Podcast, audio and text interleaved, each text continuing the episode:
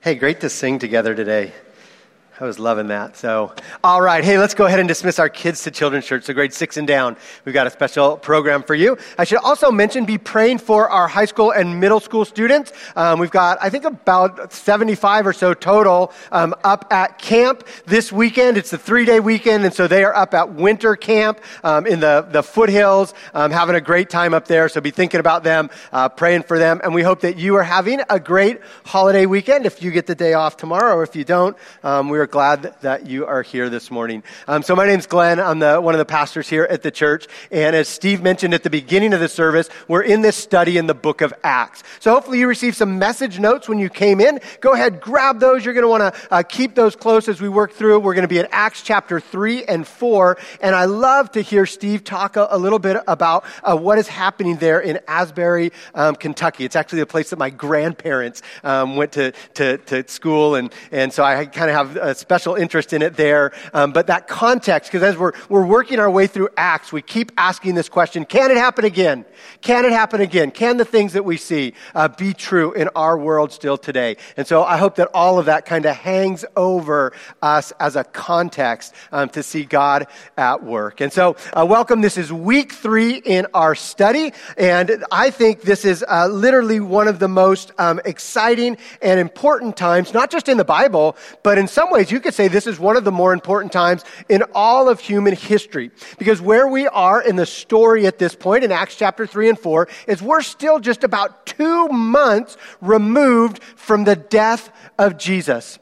It seemed like all of Jerusalem gathered to, together at that Passover uh, season to see that, that, that, Jesus was, was, though he was innocent, was, was unjustly put on trial and then uh, was sentenced and he was beaten and then he was crucified.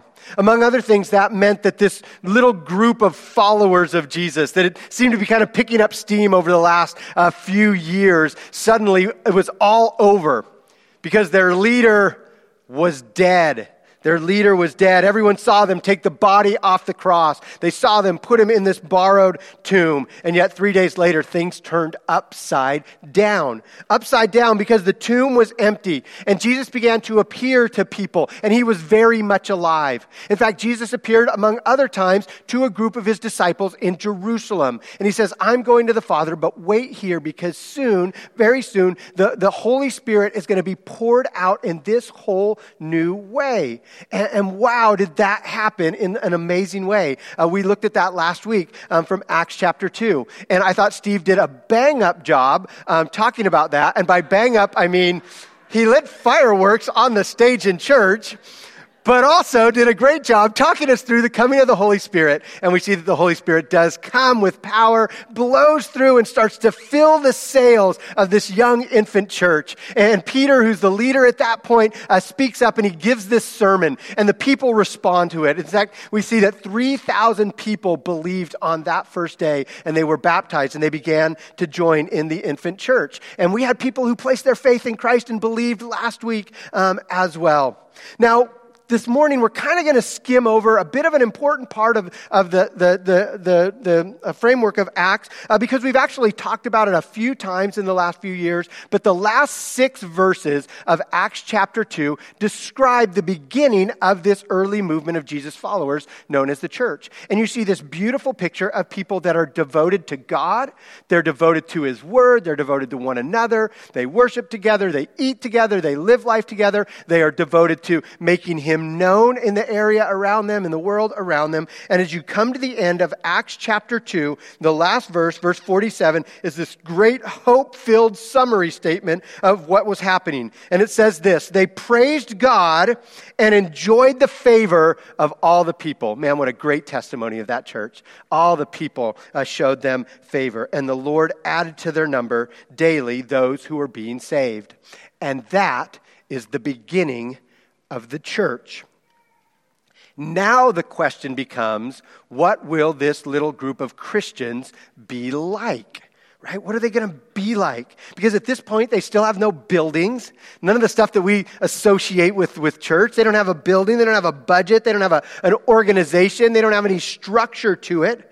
All they had was the message of the risen Jesus and the power of the Holy Spirit and a love for one another. And so the question is, where do they go from here? What becomes of this little group of followers of Jesus? And to answer that question this morning, I want to use an example that actually has been used by probably preachers throughout the, the years to describe different ways that the church can be. I heard it recently in a, a message from Renee Scheffler over in Santa Cruz, who talked about the fact that churches can be one of two ways. They can be like a posse, or they can be like a fortress. They can be like a posse or they can be like a fortress. What do I mean by that? Well, as you think about that, let me explain by thinking about what a posse was back in the original, like old Wild West. A posse was a group of people that didn't necessarily have anything in, in common. They all lived, you know, around each other, but they didn't necessarily have anything in common until they came together for a specific purpose. And they were deputized by the sheriff. The sheriff swore in this posse for a specific mission. It was to stop the cattle rustlers or the bank robbers or whatever it was. And there was not much order or structure to a posse. Um, it was just a group of motivated people sworn in to accomplish the mission and off they went in a cloud of dust. And you could say that that's actually a pretty good description of what that early church was like. They're not that concerned with structure and power and those kind of things. They're concerned with this love and passion that they have for God, this love that they have for one another, and this call to this amazing mission. And so that's a posse. Now, the opposite of a posse in this example is a fortress. A fortress is the way sometimes churches can be viewed, and usually, at least over time, most religious movements become more like a, a fortress. Now, fortresses are more concerned with keeping power. They are more concerned with keeping the status quo. They are not outward focused like a posse that's on a mission. They're actually inward focused. It's all about those who are already on the, the inside in a fortress. In fact, a fortress kind of exists to keep the, the bad guys away, to keep those bad guys out there so that everything on the inside looks good and feels safe and feels secure. And let's be honest, right or wrong, one of the common criticisms of Christians and the church in recent times is that it looks a lot more like a fortress than a posse right? It's less like that vibrant, loving, spirit filled believers that carry the good news of eternal life. And it's more like kind of a stuffy organization that sometimes is trying to keep control and keep everything kind of buttoned down at all costs. I, I heard a, a guy uh, say just a great quote about this um, a few years back kind of illustrate the difference between that early church and where the church is now. Um, N.T. Wright is a British scholar, a New Testament scholar, and done a lot of his work on the early church. And I heard him say one time, he said, um, uh, I'll do my British accent. It's terrible, though. N.T. Wright said it way better than this, but he said, It seems that everywhere the early church went, there were riots and miracles. But everywhere that I go, they serve tea. And I thought, that's a pretty good example of the difference between those two. And so the question is, can we get back to those days? Right? Because one of our top questions is, can it happen again? And so this morning we are going to look at Acts chapter 3 and 4. It's a lot of material. We'll kind of pull out some of the highlights, and I hope that you are encouraged by what you see. Let's look together at Acts chapter 3, verse 1, where we read this. One day, Peter and John, two of the leaders, were going up to the temple at the time of prayer at three in the afternoon. Now, interesting, the last time that Luke, who's the author of, of Acts, mentions three in the afternoon, it was the time that Jesus was, was crucified. So that's the last time that he mentions this, this time. And here they are at three o'clock, again at the temple. And now in verse two, it says, Now a man who was lame from birth was being carried to the temple gate called Beautiful, where he was put every day to beg from those going into the temple courts. Now, I want to just pause real quick right there and say a little something about where this happens. Because obviously, Luke is making a point that this happens at the, the temple. Three times, we're told in those first two verses, this happens at the temple, and specifically at the beautiful gate, or this gate called um, Beautiful. Uh, we have a picture. This is what the beautiful gate um, looks like today in modern times. Um, ironically, this is the only place that that gate is called the beautiful gate um, in the, the, the Bible. That's the only reference we have to it. Um, but the Jewish historian Josephus actually tells us a little bit about this gate. He says that it was, uh, it was covered with Corinthian brass.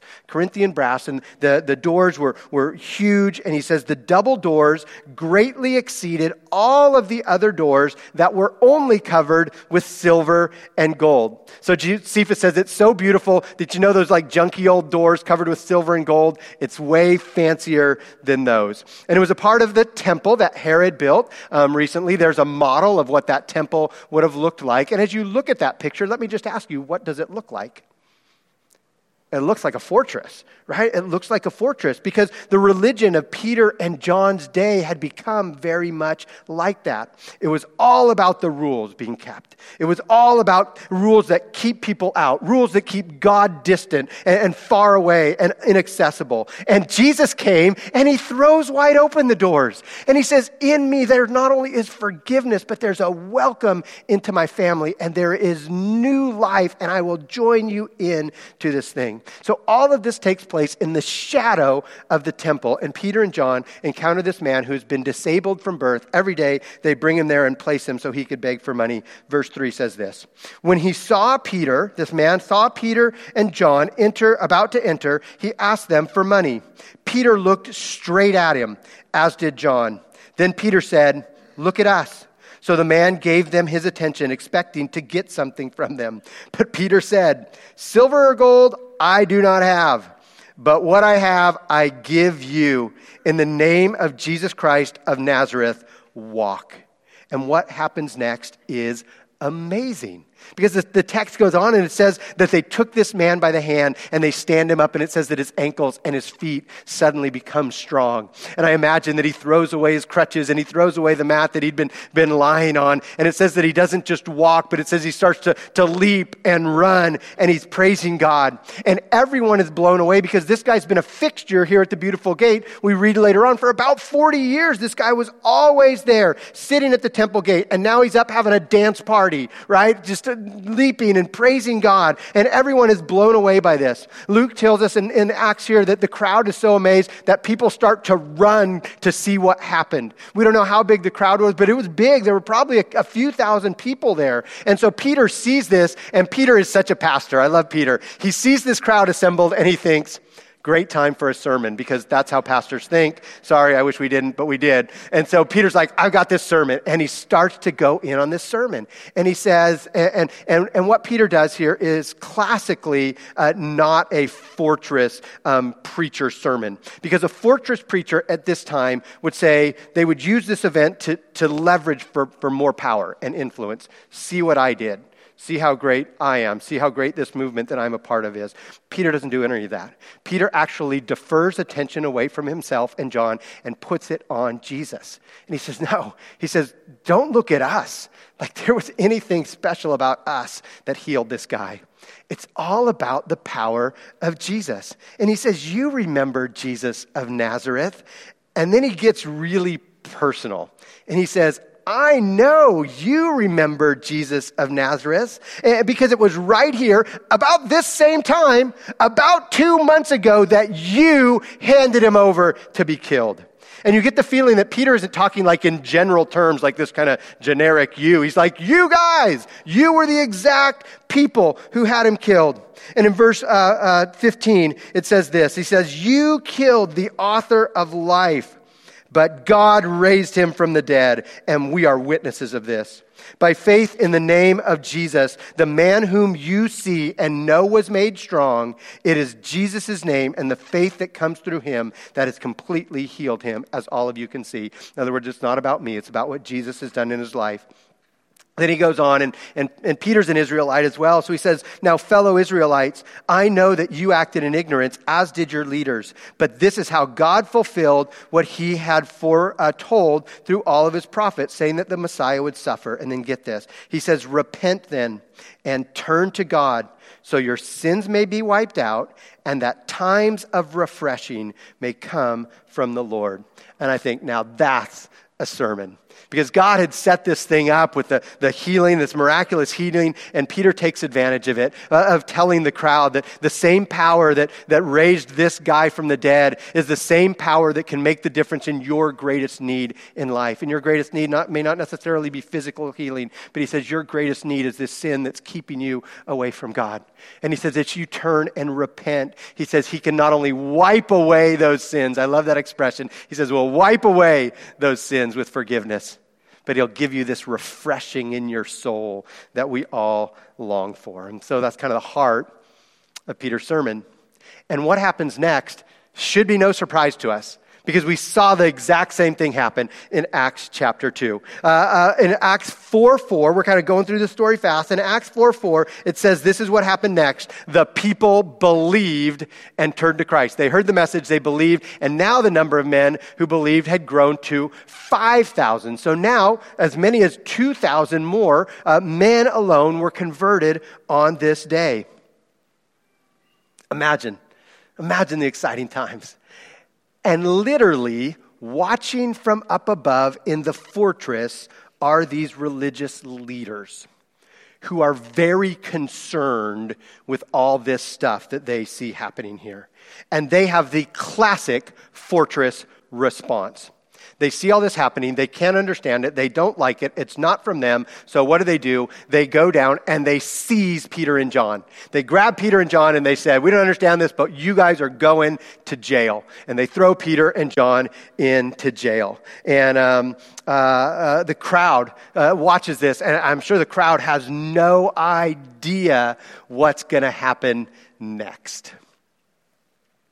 And with that kind of suspense in the story, I want to take a little break from it right now. And I want to pause and I want us to just look, um, as we look at this idea of, of and wonder can this happen again? Can, can we see the, the move of God in, in these kinds of ways again? What I want us to do is I want us to look at the kind of person that God uses. Because I believe that God is still deputizing people into his posse. He is still looking for those people that are going to be world changers and kingdom builders. And so, what is the kind of person that God uses? And that's what I want us to think about today. And can I be that kind of, of person? So, I want to suggest uh, five of them, actually. And the first one is this we learn from this story is that God uses people who are not obsessed with their past failures. Why do I say that? Because reading this story again in context is amazing to see how Peter is acting so boldly right? Now now clearly in the first few chapters of acts peter is kind of the central human figure right? God jesus and the holy spirit are kind of the, the central figures but peter is kind of the human figure in this. And it's amazing to see uh, that peter is even in this role. Steve actually alluded to this last week um, but remember uh, it wasn't just years ago. It wasn't decades ago but we're talking about weeks ago where peter was Peter, on the night that Jesus was betrayed, stood around with a group of people, and here's the guy who's supposed to be the rock of the church. And someone asked him, Hey, are, are you with that guy? And he denies, I don't, I don't know him. Three times he denies that he even knows Jesus. And that's not because he's threatened by some armed Roman guard, but it's a, a servant girl who asks the question. And so that just speaks to some of the, the failure in Peter's life. And here's the thing it would have been so easy for Peter to have been consumed by that failure and to let those toxic emotions of, of shame and a debilitating um, you know, embarrassment or, or doubt. And yet, Jesus, what does he do with Peter? He calls Peter out, and not only does he forgive him, but he restores him to ministry. And so now Peter had to ask the question is he going to be able to walk in that? Because he could have been so consumed with his past failures and all the reasons he wasn't qualified and he shouldn't have been the guy and it should have been someone else. And that's not what he does. Because if Peter was, was obsessed with those things, you know what? We would have never had the book of Acts. We literally would not be here today if he would have been consumed with his past failures. So at this point, Peter is in prison, but he's as free as can be right? He may be in chains at this point, but his heart and his soul are free. And some of us need to hear Jesus' words to us You are forgiven. You are restored. Begin to walk in that freedom. Because if the Son sets you free, you are free indeed. You've got to move past those past failures. I was thinking a little bit about this, and, and uh, I, uh, in almost my almost 30 years as a pastor here at First Baptist, I've had the, the privilege of seeing the church kind of grow and change throughout the years. And at least for me, I look back and there were some significant things that happened. There were some real significant markers that I really identify as, as times of growth um, in this church. I was thinking when we first started the Spanish church over 20 years ago, it was just this, this great step of faith that we were going to recognize our community, and, and it was great. When our, when our church uh, had an outpouring of compassion for the HIV AIDS crisis in Africa long before hardly anyone else was even talking about it. That, that was just such a, a step of compassion. When, when they had the courage to buy this land and to come here and all those kind of things. Um, but there was a, a, worship service about 15 years ago um, that I remember was just something that, that pushed this church forward. And we did on that day what we call cardboard testimonies. Um, and what they were, unfortunately, we don't have the video of our church anymore. So this is another church who did something um, similar like this. But it was kind of like this. We had uh, people uh, walk through on this stage, and they all had a, uh, they all had a, a piece of cardboard. And on one side of the piece of cardboard, they had wrote some of the things that had identified their life before Christ. And people wrote things like, addicted to pornography and broken marriage or broken family, consumed by anger, adultery. And they wrote all these things, and they came out and they showed this sign. And then they flipped it over to say, This is what God is doing in my life now. And it was things like walking in victory and serving in the church, and my family is restored. And one by one, as people walked across the stage and showed the way that God was working in their life, it was just such a powerful reminder of the same thing that is true in Peter's life that he wasn't who he was in his past. He was set free from those things. And you guys, one of the main themes in the book of Acts is that God uses uses all of these broken people and all of these failures to change the world. And so I encourage you are you the kind of person who is obsessed with those past things, or can you receive God's forgiveness and begin to walk in them? Because those are the kind of people God's inviting into his, his posse. Second thing we see, the kind of people that God uses, is God uses people who sees the needs of people around them, people that see the needs of the people around them. Why do I say that? Well, look back at verse 4 there on the screen. It said, Peter looked straight at him, as did John, and then Peter said, Look at us. This little phrase, Peter looked straight at him, is, is one that Luke uses, and actually several of the gospel writers uh, use, to describe kind of a habit that Jesus had. Jesus would see people, and it says that he would look straight at them. In other words, he was, he was looking at them in a, a way that was different than kind of normal people were looking at him. And so this is a habit that Jesus had, and we see that Peter and John seem to have picked up this same habit. Uh, but this guy had been sitting at this busy temple gate uh, for, uh, for years. And surely a lot of people had seen him, um, but Peter and John really saw him, right? They really saw him. And not only did they see him in his need, but they slowed down enough, not to just pass by and throw a little money in, but to slow down and humanize the guy by, by talking to him, by looking him in the eye, by giving him that dignity, and and, and beginning to, to, to talk to him. Um, now, the lesson for us is not necessarily about eye contact. I think there's something in there. But I think the lesson for us is that Peter and John see the need, right? And, and for us, it's all about seeing the needs of all kinds of people around us. If you think about the needs just in our city, just in this neighborhood, just on your block, what would happen if God's people, what if it would happen if all of us every day said, God, open my eyes to see the, the needs? Now, you're going to have to slow down so that you can hear those and talk to people and have those conversations and hear what those are.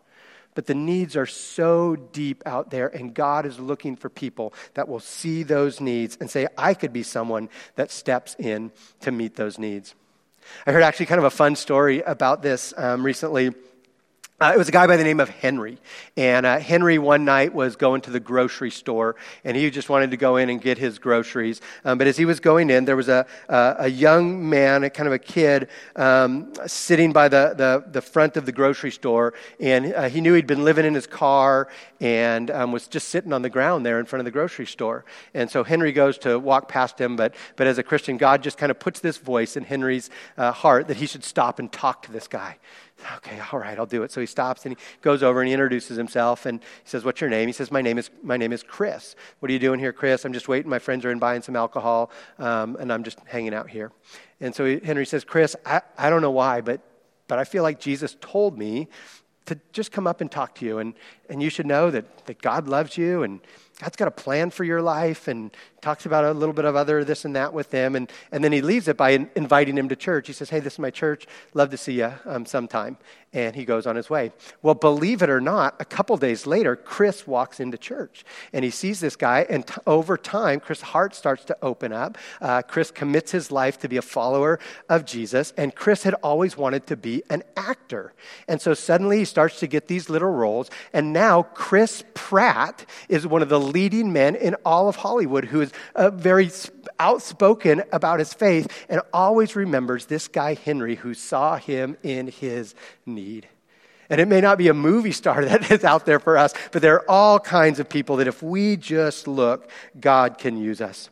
So God uses the kind of people who see uh, the needs around them. Third, God uses people who don't focuses on what they do not have. Peter and John say it like this: silver and gold, ah, we don't have any of that. But what we do have, we give to you in the name of Jesus. And I think sometimes we believe that we have to have everything perfectly lined up. We have to have everything figured out. We have to, uh, everything has to be in place. We have to know the answers to all the questions. God can't use me until I've got all this stuff perfectly lined up. And that's not what we see here. God sees people who are willing to say, it's not about what I don't have, but it's about what I do have in, in, in Christ. And I can take that next step. Again, I think about this church. I think of so many times where we like we knew the right thing to do. And if we would have waited until we had all the money, we had all the people, we had all the answers, we knew all the outcomes, you just stay stuck. You just stay paralyzed. But God is looking for people who say, you know what, I, I, I, may not have that need, but here's what I do have, and I can step into that. And God is looking for people to take that next step of faith. Fourth thing we see is uh, that God uses people who make it all about Jesus. So in Acts 3 and 4, if you look at Peter's sermons, about five different times, Jesus makes the, or Peter, I'm sorry, Peter makes the point, it's not about me. Peter's like, quit looking at me. It's not about me. It's all about Jesus. But the reality is, is that a lot of churches and a lot of Christians these days have made the message way too complicated. Sometimes we just make it so complicated. And whether it's about certain doctrines that you have to believe, or certain behaviors, or religious experiences, certain worship styles, or political agendas, or even your clothes, or your hair, or your makeup, you name it, the church has been tempted to complicate the message of the gospel. And in the book of Acts, here is pretty much consistently the message of all of the apostles in Acts. Jesus came. Jesus was crucified. Jesus was resurrected. Jesus forgives sins. Jesus is coming again.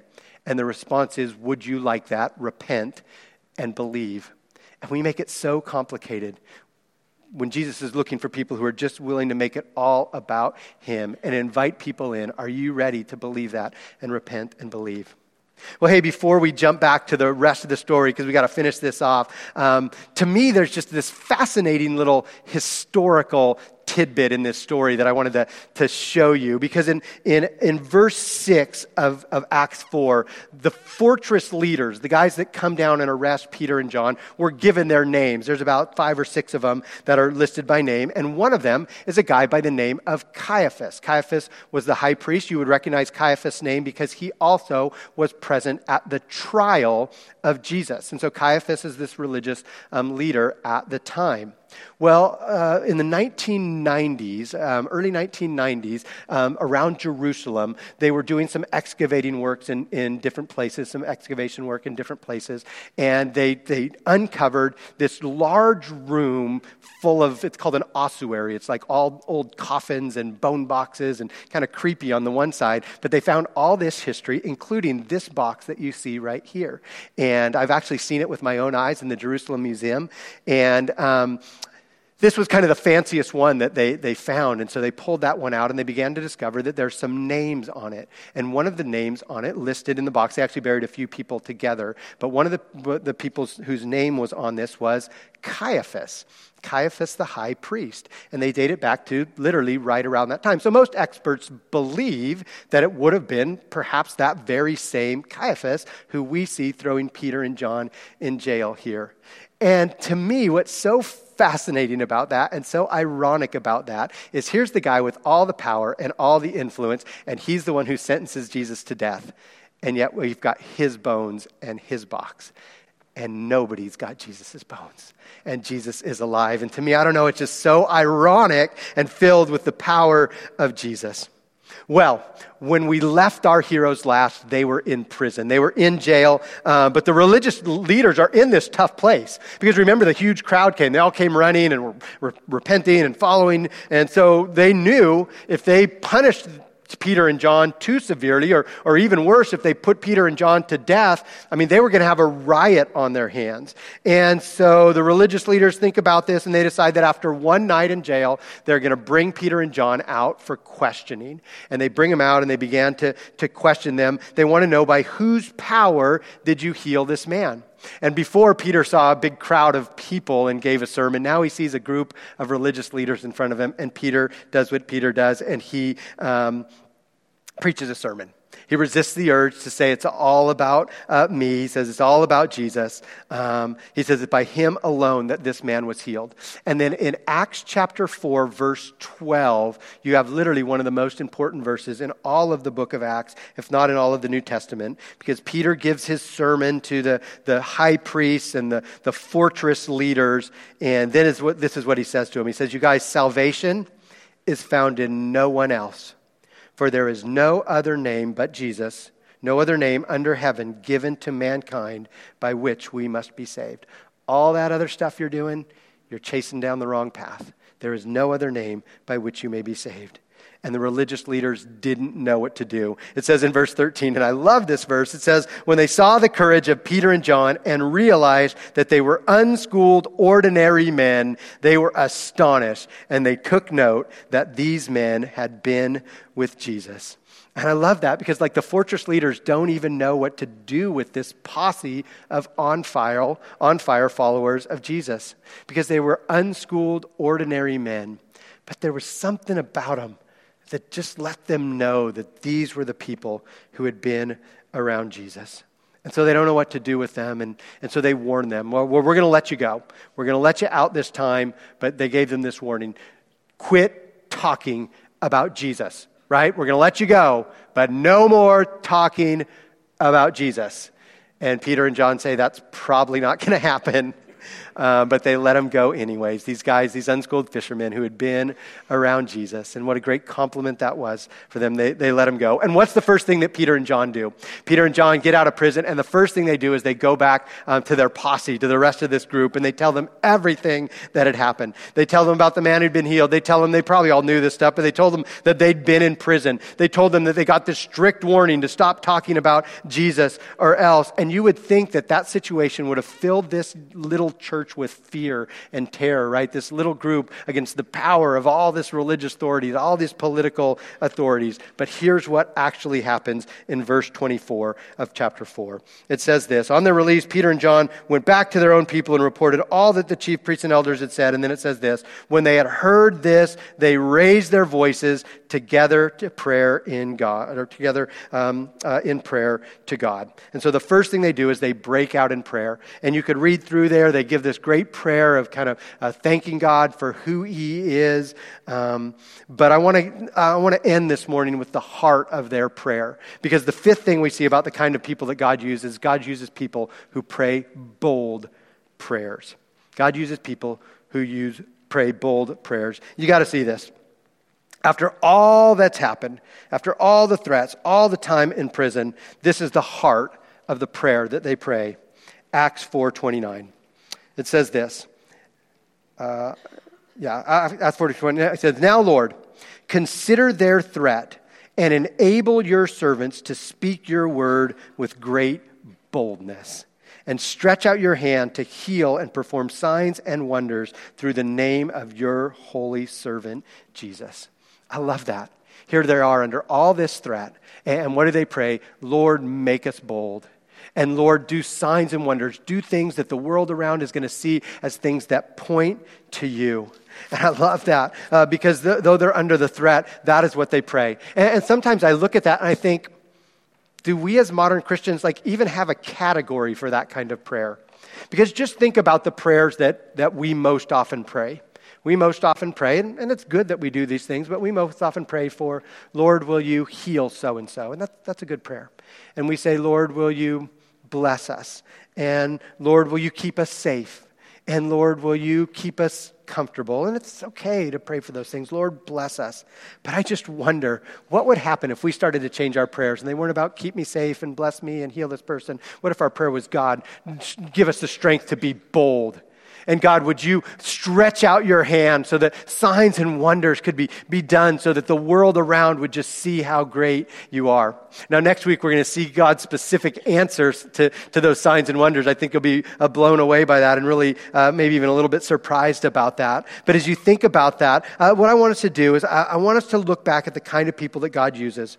People uses people, God uses people who don't get hung up on their past failures, but walk in God's grace. People whose eyes are open to the need needs around them. People who don't focus on what they don't have, but instead focus on the message and the power of Jesus. And finally, people who pray bold prayers.